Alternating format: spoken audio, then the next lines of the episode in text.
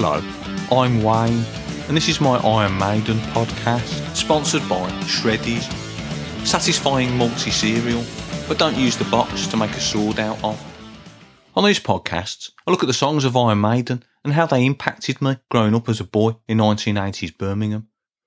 I reflect on them today as well and see if my attitude and opinion has changed. On this week's show, I'm looking at the song The Duelists, and that's track 5 on the Powerslave album.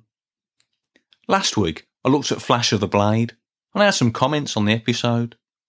I had someone called Rob Stark say, Did Bruce predict some scenes in the hit TV show Game of Thrones with his lyrics? He's referring to the bodies at your feet and the flames and, and the whole vengeance thing and swords. And this perhaps is one of the plot elements of the hit TV show Game of Thrones. The answer is, I don't know if Bruce did predict this. I, I can't tell that. Although this might have been one of those questions that I'm not supposed to answer. It's just one of those sort of throwaway tweets that you get sometimes. Or, or maybe a rhetorical question is the correct term. I had similar anxiety recently when I posted a photograph of myself as a three year old playing a toy guitar.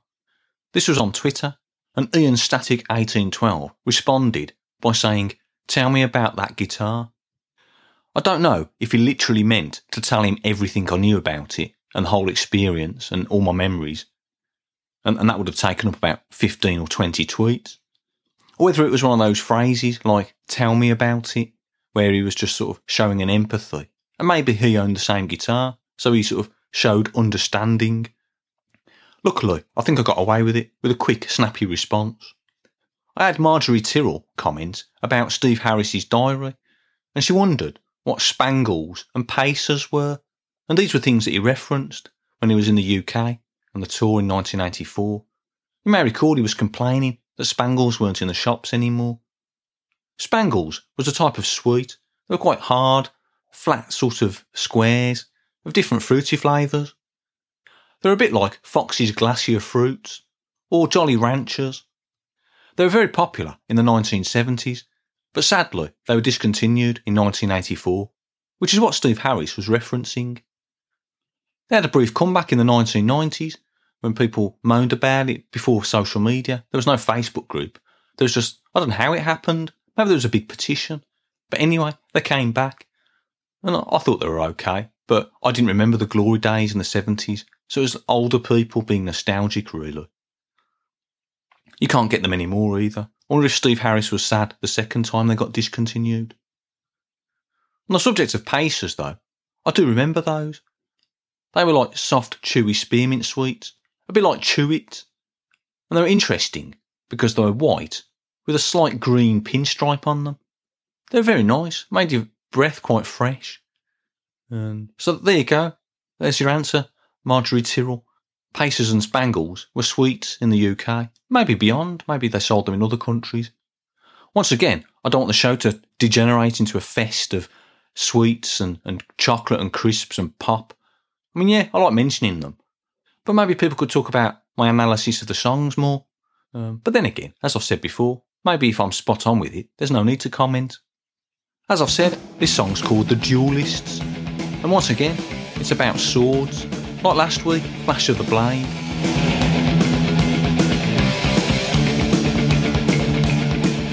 The first line goes, He threw down the glove, you made the mistake of picking it up, now you're gone. That's got a nice sort of rhythm to it, especially when he sings it properly, not read out in my accent. Sort of a bit quicker, a bit like a train going clickety clack, clickety clack. He threw down the glove, you made a mistake of picking it up, now you're gone. Yeah, a bit like that, but again, maybe with a bit more emotion from Bruce Dickinson. In fact, might, might as well just play it.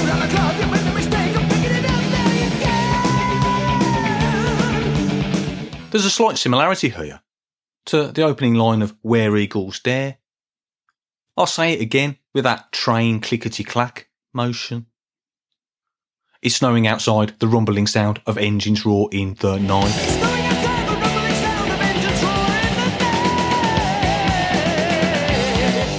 So it's the same, I think it's called meter if you write it in poetry. Trevor will confirm this later. But yeah, it's the same pattern. And he does this on the first two lines of both songs. It's exactly the same, that, that motion and then the holding of the, the final word or, or syllable.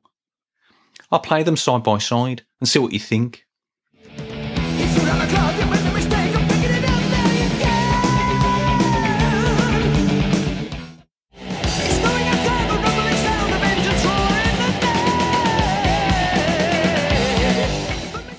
Now, clearly, they're different tunes. He's singing Where Eagles Dare higher. And then, of course, he does different vocal tricks when he holds that note. On the engines that roar in the night, he almost goes down the scale on the word night. Night. It's a bit low for me, but I think he started off higher than that, didn't I? Maybe I should try that. Night. Yeah, I think when you're a proper singer, you can effortlessly go through the scales or the octaves. Uh, clearly, I, I perhaps should practice that before I do a podcast about it. But I want to make it authentic. I want to show how difficult it is to be Bruce Dickinson. Anyway, that, that first line is, is that scale, whereas on the Duelist, the first long note is gone. It, it doesn't really do much with that note. And you might say, well, it doesn't need to because the music behind it is interesting and, and yeah, you don't want to detract from that. But actually, the music in the back of his scaled down night on Where Eagles Dare is even more interesting. It's only on the second line of the Duelist where he gets a bit more fancy with what he does on that final note. On the second line, or second couplet, he says at the end, the choice of weapons is done.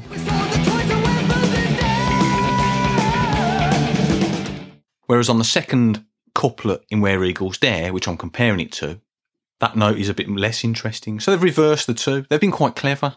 Even though they appear to have copied their earlier work, they've alternated those those beats so it seems a bit different so that people won't pick it up until about 35 years later when someone does a podcast. The song hits you straight away. So, you know, I've mentioned the first lines because they come in very quickly and you're on the first chorus within 40 odd seconds of the song. So that's pretty impressive. And then it goes straight into the second verse and chorus. So already, after less than two minutes, you appear to have gone through most of the lyrics if you're reading them, because there's only three verses in the whole song. Obviously, with the song being called The Duelists, it's about a duel. The three verses sort of go through the whole process.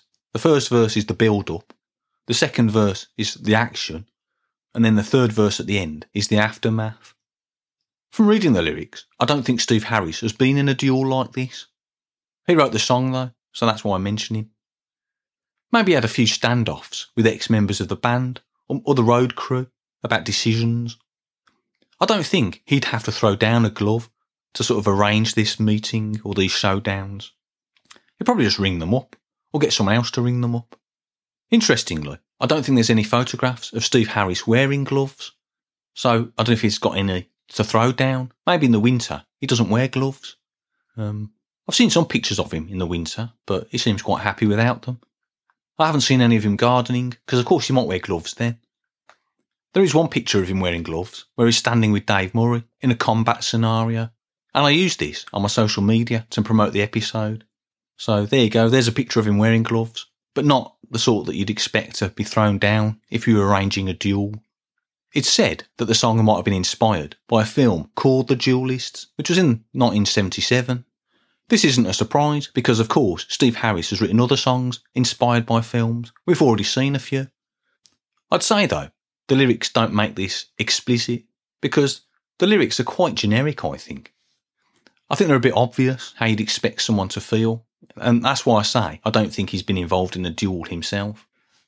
I don't think they're detailed. Um, I mean, the film by Ridley Scott looks at like a lifelong rivalry between two people, and this isn't implied in the lyrics here. I didn't know much about duels personally when I was little, because you didn't get them at school. Any sort of fights or standoffs would have occurred at random in the playground.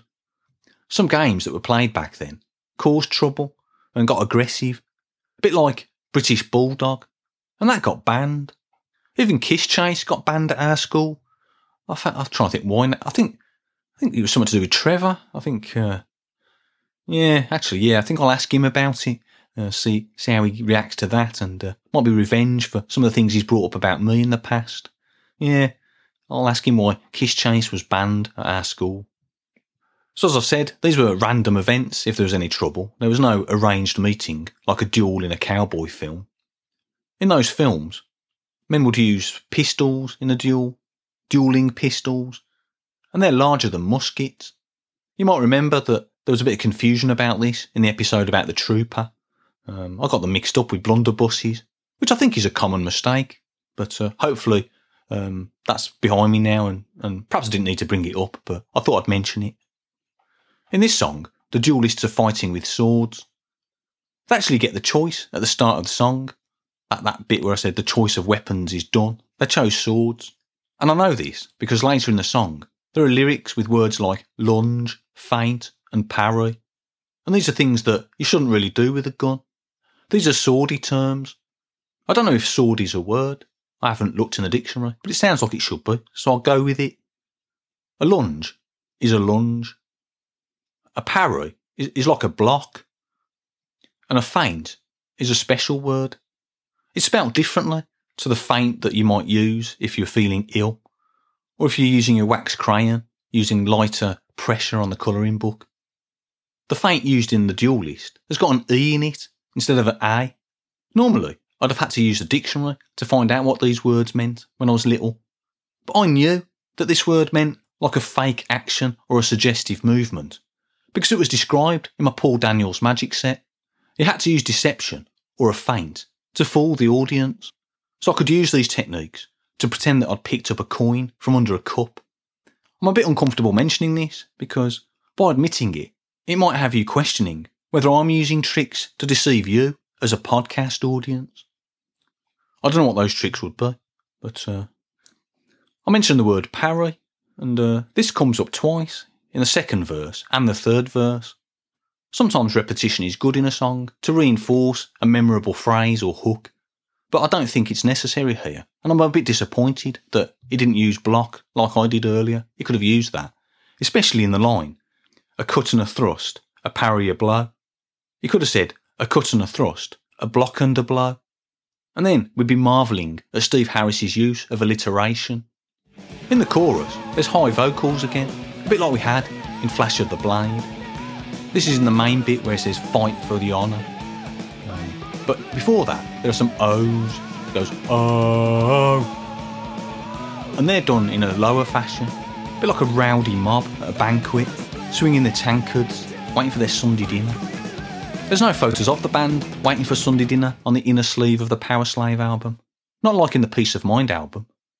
Here, they're standing in a tomb, looking menacing, but I'll look at that more on the album review show special because I was criticised for going into that too much on the Where Eagles Dare episode, so I don't want to make that mistake again. Back to the vocals, and the first fight that Bruce sings might be the highest note he's ever sung to this point. I'd have to check this out. The final dare on Where Eagles Dare was high, but he held on to this note, which meant he could cope with it easier. The fact that he does fight quite quickly suggests that he's just trying his best to get there and then stop quick in case he gets it wrong. I think when you sing a song that's in your upper range, you make it quick like this so no one notices if it's not quite perfect. Unlike other Bruce high notes, I'm not going to attempt to sing it. As I've said, the first two verses and choruses happen quite quickly, and at that stage of the song, it's like a nice, satisfying, quick number. Maybe like Sun and Steel. You know, it's not that special, but it's good enough. But then, as I said, you see there's not many lyrics left. So what's going to happen in the rest of the song? Well, for nearly three and a half minutes, we get an instrumental passage, which basically reflects the duel, because between verses two and three, you remember the fight and the aftermath. Basically, this is the duel in musical form. It starts off with this quite bright, sprightly, skippy bit um, it's like a diddle dum diddle dum diddle dum. Um, and maybe the, I can sort of imagine the swordsman skipping backwards and forwards, sort of jousting a bit. Yeah, having a sort of a, a prod and seeing what they can get away with, see how the other person reacts. This section reminds me a bit of the, the song Phantom of the Opera, that, that sort of passage there.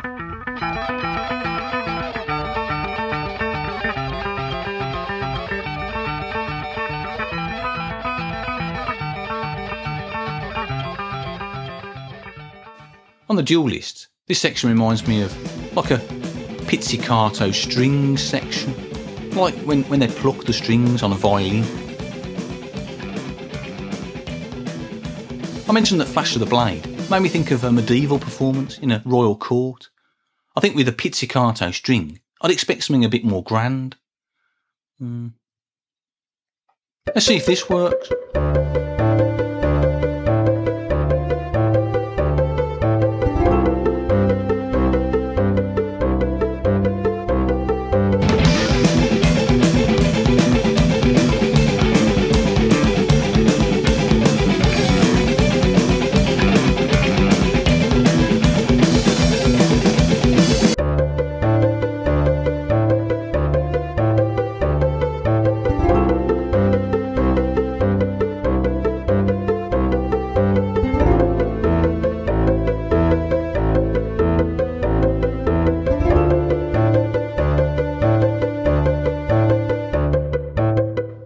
Can see how adaptable Iron Maiden's music is.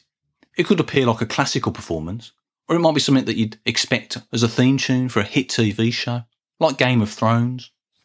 After this section, there's a really good guitar solo from Dave Murray.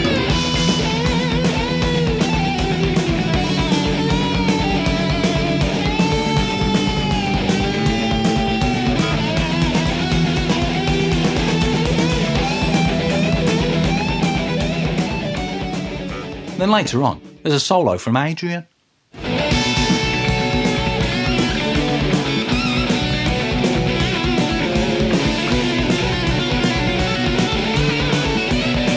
So they've took it in turns, a bit like they're having a duel themselves. I'd say that Adrian wins because his was a bit longer, although I might have liked it more as well. After they've had their turn, there's a, a dual lead uh, where they both play, but this is dual spout with an A in it, so that's that's a bit confusing that we've had a dual and now they've got a dual lead. Um, maybe I should have said twin lead section, that would have been better. But anyway, around all this, there's also sections where they add extra parts, so three or four guitars. And that's probably why it's never been played live, because they can't replicate that. I discussed that last week with Flash of the Blade. It's another song where there's not much singing in the overall proportion of the song, bit like Phantom of the Opera, and maybe 22 Acacia Avenue. And funnily enough, these three songs all appear at the end of side A of an album. So this was a, a bit of a pattern, maybe. We've started to see the epic songs at the end of the whole album, at the end of side B, but there's almost like epic songs at the end of side A as well. So this is interesting. Obviously, I don't think that Die With Your Boots On comes in this category. I've mentioned a bit of repetition, haven't I, from this song and, and some previous songs. So, so Where Eagles Dare with the, the rhythm of the singing, and Phantom of the Opera with some of the instrumental bit. And again, there's hints of the theme with swords and honour. We've seen that in Sun and Steel and Flash of the Blade. This doesn't mean I'm being critical of the song. It has its own identity. I think it's quite good. It's not a song that you'd probably pick out to play um, if you're going to pick, let's say, even 20 Iron Maiden songs. Even 20 Iron Maiden songs from the 80s. You, you, might not pick this one. But it's a nice underdog or, or one that's sort of just below the surface to bring out now and again a bit like raspberry ripple ice cream, which is sort of not one you'd think of when there's more fancier flavours nowadays, but it's still a classic in its own way. The song ends with, with the line, fought to the death, which is the end of the chorus. And previously, the end of the chorus was fight for your life. So they've changed that, that contrast from life to death. Uh, so it's quite apt and it ends the song. Uh, it's a sad end, but uh, good news is you can flip the album over and you've got side B to come. Right, I'm going to ring up Trevor now, see what he's got to say on the song. Hi, Wayne. Hi, Trevor. How you doing? I'm all right. Yeah, I've got uh, lots on. Um, busy. That's good to hear. Um, I'm talking about the duelist, as you know. You've uh, been aware of this episode for a while. You've had your own reasons for that. Yeah, looking forward to it. Okay, well, first of all, uh, earlier on, I, I, remembered that the game Kiss Chase got banned at school. Uh, do you remember why? No, I don't. Oh, that's strange. Uh, luckily, I do remember. Uh, it was because of you. Was it? What did I do? Well, I don't want to go into specifics, but uh, it was deemed inappropriate behaviour. Oh, okay, well, I vaguely remember that. Um, I don't think it was anything too weird. Not none of the girls complained. It was just jealous boys. I don't think it was the, the kissing of girls that was the problem. Um, I think it was more the fact that you, you took your trousers off and, and ran around the playing field and, and climbed the weeping willow in just your vest. Oh yeah. Well, I think I lost control. I maybe had too much jelly at dinner time. Okay, well, I thought I'd mention it anyway, uh, something for the listeners to reflect on. I don't think that's very nice to mention. I'd forgotten about it, and uh, rightly so. You know, it's not nice to bring up the past, is it? What about you, bringing up the Amstrad and Michael Patterson? Every series, I think that's come up. Well, you just brought it up. I didn't bring it up. I haven't brought it up for ages. All right, well, anyway, there's no point getting into an argument now. Um, the duelists, um, how do you feel about the song? Yeah, I think it's a quite a good song. I think it's better than it gets credit for. I think when songs aren't played live, people assume they're not as good, but I think this one's decent. Anyway, I don't want to talk about the song much. It's all about the poetry duel this week. Have you got Uncle Steve on the phone yet? Uh, no, I haven't. Well, we better go on with it. Okay, well, well, hang on a minute. Wayne? Hello, Hey, how you doing? it's Uncle Steve, everybody. Good to see you, man. What? Good to see you. Why is he there? Yeah, there's a seat there. Oh, cool. Yep, that's it. Uh, just to let everyone know, uh, we're seated uh, two metres apart, and uh, I've got the window open for a bit of ventilation, so it's all above board. I did think about recording some entrance music uh, for when you came in, but actually, you've, you took me by surprise a bit. You've come in, uh, but never mind. Um, anyway, I've got some snacks over there for you. Oh wow. Uh, Uh, a mixture of things, like a mini buffet.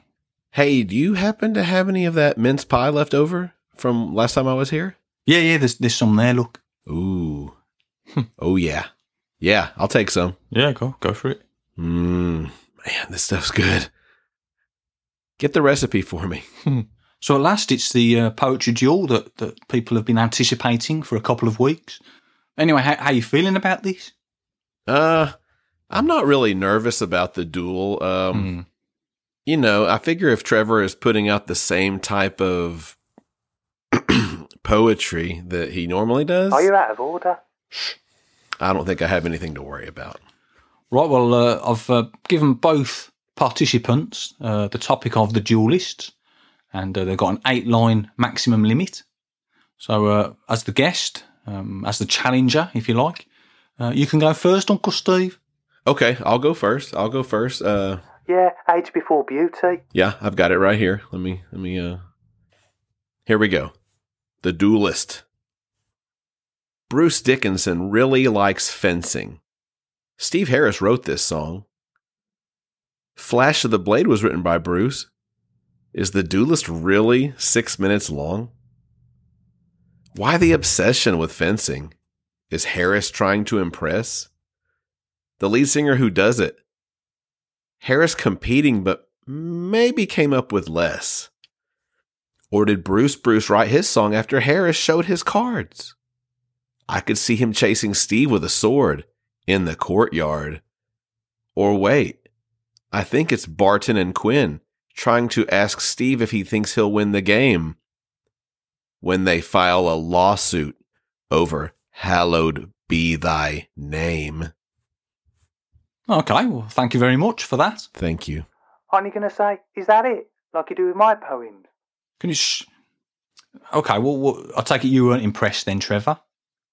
No, it had no form or style.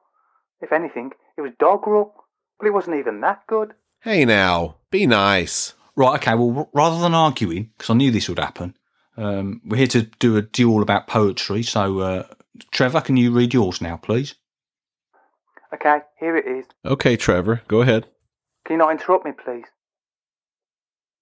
Two men in an epic battle, as they cut and thrust and parry with their verse. Hmm. But when you stop and listen, it is clear which one is worse. A duel where the pen is mightier than the sword. And as you lie defeated, I expose you as Hawklord. Hawklord. Okay, so what do you think of Trevor's poem then? What do I think of Trevor's poem? Now, first off, I'm going to say this. He says he's going to expose me as Hawklord. Hmm. There is zero chance of that. Oh, good. Zero. So don't even imply it, Trevor. Now, what do I think of his poem? Well, he always says I'm predictable, right? He Hmm. says my stuff is predictable, but from what it sounds like, he was taking a page out of my book with this poem. Rubbish. I, I was writing this down as he as he said it, but l- listen to these. Uh, a duel where the pen's mightier than the sword. I expose you as Hawk Lord. Come on, that's that sounds like something I would write. No, you wouldn't. So I guess I'm gonna have to say I I think Trevor actually did pretty good. Pretty good, Trevor. Yeah, that's patronising. Okay, so I've got a decision then. Uh, I suppose I'm the judge, so I have to decide who wins. I think it's pretty obvious. I only did six lines to give him a chance. it's still better. All right, okay. Well, Yeah, that's funny. It's up to me, isn't it? Okay, so um, oh, well, I think I think on reflection, I haven't had much reflection, but obviously I've, I haven't got much time on a podcast. I think I'm going to call it a draw. No, you bottled it. How can this poem be anywhere near mine? Well, Most listeners will have forgotten it already. yeah, that's not very nice. That's not very nice. I had sound effects to play of people booing after his poem, but you didn't even deserve that. It, is, it didn't deserve any reaction, just deserved silence. Okay, Trevor. Well, I, I understand you're upset, but uh, no need to get nasty. Well, I'm sorry Trevor's not happy, um, but it's been nice seeing you again, Uncle Steve. So good luck with your podcast. Hey, thanks for having me over again. I really appreciate it. Uh, and I appreciate you uh, taking care of my airfare to get over here. It, it wasn't it wasn't so bad. Well, yeah, we've got a, a bigger budget on this series, so uh, it's, it's been nice. Um, haven't spent much of it yet. When do I get my cut? Oh, oh yeah. W- w- write down Trevor's address for me real quick here because I, No. I tried to go to his house last time just to say hi. I, I figure Don't tell him where I live. maybe we could get a picture together or something. Uh, I know he liked my flowing uh, mullet and everything, but I I just wanted to make sure I had the right. Could you just write it down for me? Well, I, I can't actually give out the address due to GDPR and data protection.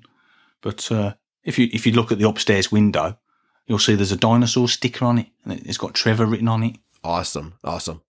Okay, well, tell tell Trevor I'm gonna uh, swing by real quick. No, you're not. Trevor, can you hear me? Uh, well, yeah, you can hear me on the speaker. I'm gonna come by. I'll just just want to say hi real quick. Okay. Thanks again, Uncle Steve. Good to see you. Hey, thanks, Wayne. Uh, see you next time. Bye. That was nice. It's good to have people who do podcasts meeting up and uh, yeah, supporting each other. And if Uncle Steve does his own Iron Maiden zone, and that comes out same day as mine actually, um, as, as well as occasional other dates in between. Right. So anyway, uh, looking back. Oh, hang on. That's my mobile. Oh, it's Trevor in it. Hang on a minute. Hello. Hi, Wayne. Listen, What's happening? Can't you hear it? It's Uncle Steve trying to get in. Trevor. I'm scared. Trevor. I don't- he's all right. You- Let him in. on. No, I don't want to. I gotta go back to Texas. Come on, Trevor. Go away. Hello. Leave me alone, will ya? Hello. Trevor. Where's he at? Okay, well, Trevor's gone, so uh, yeah, moving on with the show. Okay, you can follow me on social media. I'm at Wayne Maiden on Twitter. I've also got a Ko-Fi page, so have a look at that as well. There's a few extra bits there. Going back to the song The Duelists, and uh, you may remember I was talking about the high note that Bruce Dickinson sang, Fight for the Honour, that fight. I said it was perhaps in his upper range because he didn't hold it for very long. Well, I've checked it out on a website called The Range Planet which looks at singers and the range that they've got and when they've hit certain notes. And it seems that in the duelists, the highest note is E5. Now that might not mean much to you, but a C3 is the note C that's in the middle of a piano. So the number 5 suggests that it's two octaves up from this. And then, of course, two notes up because C5, then D5, then E5. So that's the note he's singing. In fact, I'll play it now. So that's clearly a high note, isn't it? But it isn't the highest note he's ever got. And in fact, he's got an F5, an F sharp 5, a G5, a G sharp 5, an A5. He actually does a B flat 5 I'm Back in the Village, which is next week. So I'm looking forward to that. I'll look out for it. Um, and then, uh, yeah, he did it on Flight of Icarus as well. So according to this, the highest notes he sang in the studio were Back in the Village and Flight of Icarus, which are B flat fives. He has gone higher than this on live performances, but I'm not going to go into detail about this because this is all on the Range Planet website. So have a look yourself. It's quite interesting. So while I thought that the duelists gave one of his highest notes, he's actually surpassed that quite a lot, several notes above it. So that's the end of side A. Five songs on Powerslave. We've got three songs on side B. So I'm going to flip the record over and we'll have a look at it next week. We've got Back in the Village. So that'll be good. Uh, hopefully Trevor's all right and uh, has recovered from the duel and uh, normal service resumed. So uh, I hope to see you next week and uh, just play out with a bit more of uh, the duelists for you. Thanks for listening. Bye bye.